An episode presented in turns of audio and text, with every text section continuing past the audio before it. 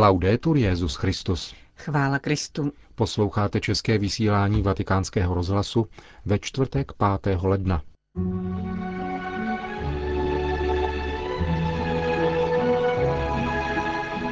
Tiskové sdělení svatého stolce předjímá sobotní zveřejnění nóty Kongregace pro nauku víry, jež obsahuje pastorační pokyny k připravovanému roku víry. Nedávno jmenovaný ordinář pro anglikány přecházející k plnému společenství se svatým stolcem, otec Stinson, poskytl rozhovor vatikánskému rozhlasu.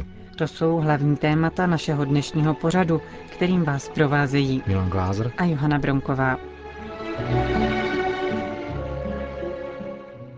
Zprávy vatikánského rozhlasu. Vatikán. Tuto sobotu bude zveřejněna nota Kongregace pro nauku víry s pastoračními směrnicemi pro rok víry, který vyhlásil svatý otec počínaje 11. říjnem tohoto roku a konče 24. listopadem roku 2013. V souvislosti s touto notou bylo dnes zveřejněno tiskové sdělení, které v hlavních obrysech tento dokument předjímá. Rok víry, píše se ve sdělení, bude velkou příležitostí k novému setkání s Ježíšem Kristem. Nota zmíněné vatikánské kongregace poskytne pro tuto příležitost pastorační směrnice týkající se čtyř úrovní všeobecné církve, biskupských konferencí, diecézí a nakonec farností, komunit a hnutí. Začátek roku víry se pojí se dvěma výročími, 50 let od zahájení druhého vatikánského koncilu a 20 let od promulgace katechismu katolické církve. Tiskové sdělení připomíná, že Benedikt XVI. již od začátku svého pontifikátu usiluje o to, co nazval hermeneutikou reformy či obnovy v kontinuitě. Zmíněná nota zdůrazňuje, že rok víry má za cíl přispět k obnovené konverzi k pánu, ke znovu objevení víry, aby křesťané byli věrohodnými a radostnými svědky pro ty, kdo hledají Boha. Pastorační směrnice, čteme dále v tiskovém sdělení, mají za cíl usnadnit setkání s Ježíšem prostřednictvím svědků víry a stále většího poznání jednotlivých obsahů víry. Slavnostní papežská bohoslužba na zahájení roku víry bude spojena také s ekumenickými iniciativami ke znovu nastolení jednoty mezi všemi křesťany. Za tímto účelem se bude konat také ekumenická bohoslužba, Biskupské konference povzbuzuje zmíněná nota k podávání kvalitní katechetické formace. Žádoucí je rovněž rozsáhlé užití různých výrazových prostředků a umění v televizním a rozhlasovém vysílání, filmu a publikacích také na lidové úrovni, aby byly přístupné širokému publiku. Kromě toho bude u příležitosti chystaného roku víry zřízena Kongregací pro nauku víry speciální internetová stránka. Na diecézní rovině, vysvětluje tiskové sdělení, má být rok víry novou příležitostí ke kreativnímu dialogu mezi vírou a rozumem, prostřednictvím různých setkání a sympózií a také jako čas vhodný ke konání kajících bohoslužeb, v nichž bude Bůh žádán o odpuštění, zvláště za hříchy proti víře. Na úrovni farnosti bude zásadní místo patřit slavení víry v liturgii a zejména v Eucharistii.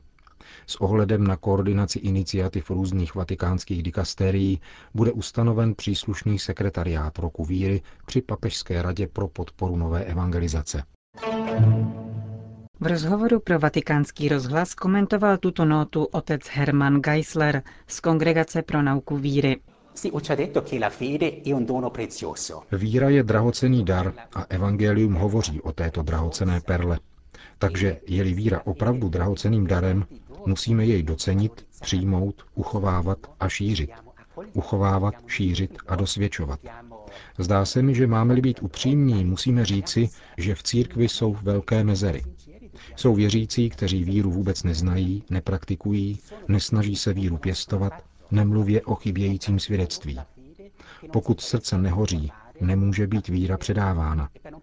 Musíme připustit, že jsou zde velké mezery. A dovolím si také říci, že jsou katecheté i kněží, kteří neprezentují víru v její celistvosti a kráse a kteří někdy rozsévají také pochyby a nejistoty. To jsou velmi závažné věci. V některých částech církve byl položen velký důraz na sociální, humanitární dimenzi, která je důležitá, ale někdy tak byla víra odstavena na druhou kolej. Myslím, že toto je problém a musíme uznat, že také uvnitř církve jsme se dopustili chyb. Podle mého názoru musíme znovu pochopit, že hříchy proti víře jsou velmi těžké a velmi škodlivé pro církev.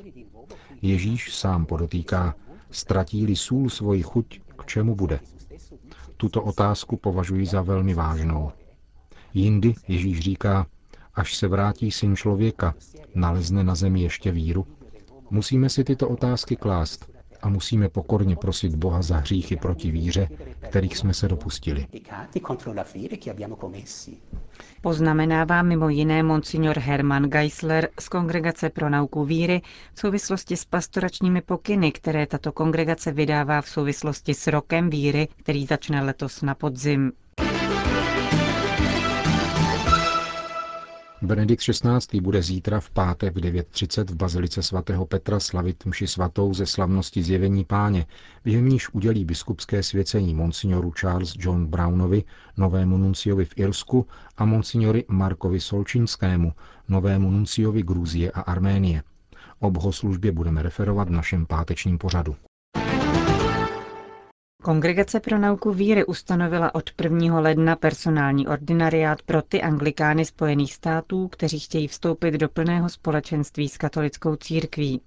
Jak jsme už referovali, Benedikt XVI. jmenoval do čela ordinariátu otce Jeffreyho Stevensona, uznávaného patrologa a otce tří dětí, který přestoupil do katolické církve už v roce 2007, v době, kdy byl biskupem episkopální církve. Svatost kněžství v katolické církvi přijal o dva roky později. Základní ideou ordinariátu je jednota s Petrem a apoštoly, říká otec Stinson v rozhovoru pro náš rozhlas. Myslím, že v anglikanismu byla vždy hluboce zakořeněná touha po jednotě v katolicismu. Je to v naší DNA, protože jsme z katolické církve vyšli. Napadá mě srovnání s instinktem tažných ptáků. Tažní ptáci se vracejí domů. A ve skutečnosti právě to je srdcem a duší ordinariátu. Je to totéž, co najdeme také v Lumen Gentium, v apoštolské konstituci o církvi, kde se mluví o vnitřní dynamice, která směřuje ke katolické jednotě a která existuje v jiných ekleziálních tradicích. Právě tato vnitřní síla nás přivádí domů, do Říma. Podle mě je v základu ordinariátu touha po jednotě s Petrem a s apoštoly, s jeho nástupci a s těmi, kdo jsou zhromážděni kolem něho. Mám rád výrok svatého Irenie z Lyonu, který zdůrazňuje jako nezbytné, aby všechny církve byly v jednotě s touto církví, s církví římskou, právě pro její apoštolské kořeny. Je to církev postavená na Petru a Pavlu. Tak to vnímáme. A to je náš cíl. Chceme vstoupit do plnosti života katolické církve s radostí v srdci. Co je to vlastně personální ordinariát? Snažíme se nějak vyrovnat s technickým jazykem kanonického práva, který není pro většinu z nás obvyklý. Idea ordinariátu jako specifické struktury se nabízela, protože už existuje ve vojenském prostředí. Vojenský ordinariát. Je to struktura, v jejímž rámci slouží vojenští kaplani bez ohledu na územní uspořádání a hranice. Odtud tedy inspirace, kterou svatý stolec využil při ustanovení našeho ordinariátu.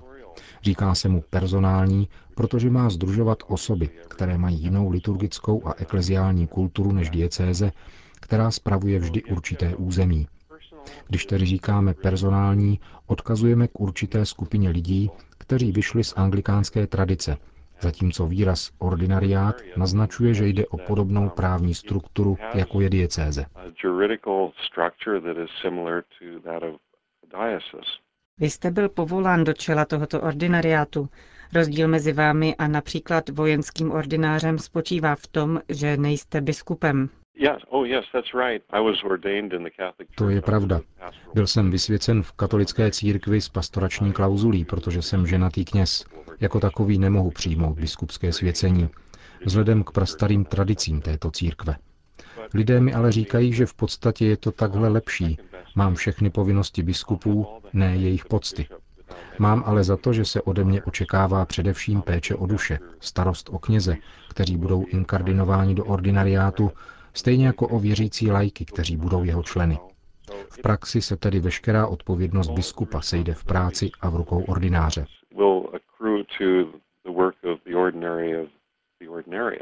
Pro vatikánský rozhlas hovořil páter Geoffrey Steeson, představený personálního ordinariátu pro anglikány, kteří se vracejí k jednotě s Římem ve Spojených státech. Svatá země. Mezinárodní humanitární projekt odminování půl druhého milionu nášlapných min na rozsáhlém území břehů řeky Jordán, včetně místa Kasr al-Jahud, kde podle tradice přijal Kristus křest, zahájila organizace Roots of Peace ve spolupráci s izraelskými a palestinskými představiteli. Janov. O světovládě finančnictví a nezbytnosti obnovit roli politiky mluvil poslední den loňského roku předseda italské biskupské konference. Zdá se nepopiratelné, že za nitky dnes tahá velké mezinárodní finančnictví, ale tak tomu být nesmí, řekl kardinál Angelo Baňasko při děkovném Tedeum v Janovském kostele Del Gesù. Finančnictví, které má cíl v sobě samém, neslouží světu, nýbrž slouží si světem. A důsledky nakonec nesou ti nejslabší.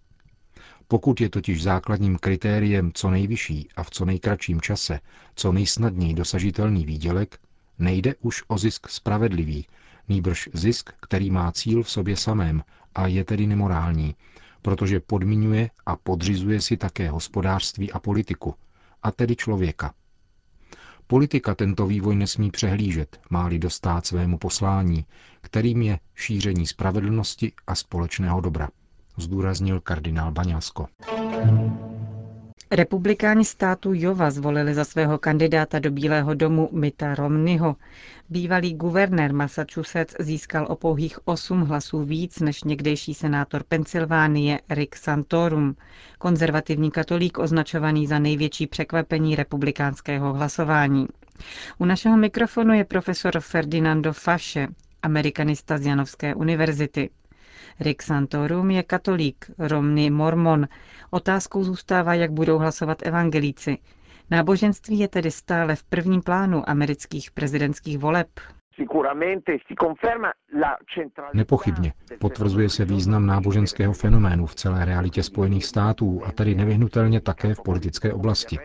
Otázkou je, jak se budou primárky lišit od skutečné volby. V tomto případě samozřejmě může hrát roli zvláštní religiozita Romneyho, který je mormon a výrazně se jako takový identifikuje. Dalším problémem pak je jeho manažerská minulost. Jako exponent finančního světa se může stát obětí negativní kampaně, která v něm může vidět jednoho z těch, kdo zodpovídají za současnou finanční situaci. Říká amerikanista profesor Ferdinando Fasche. Časopis Time zvolil mužem roku tvář anonymního manifestanta rozhořčeného nad ekonomickou krizí. Týdeník Familia Cristiana vybral italského prezidenta Giorgia Napolitána. Jak upozorňuje vatikanista Andrea Tornieli, jsou ale i jiní. Portál Kultura Katolika navrhuje jako muže roku křesťanského mučedníka Šabáze Bátýho, pakistánského ministra zavražděného 2. března loňského roku za svou obhajobu náboženské svobody. Ve svém duchovním testamentu Bátý napsal, mnohokrát se mě extrémisté pokoušeli zabít a uvěznit mě. Vyhrožovali mi, pronásledovali mě a terorizovali moji rodinu. Před několika lety dokonce žádali mé rodiče, mou matku a mého otce, aby mě odradili od dalšího působení na pomoc křesťanům a potřebným, s tím, že jinak o mě přijdou. Můj otec mě ale vždy pozbuzoval.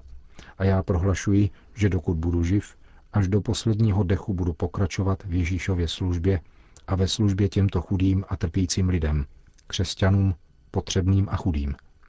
Za Šabáze Bátýho jako muže roku 2011 lze hlasovat na portálu Kultura Katolika.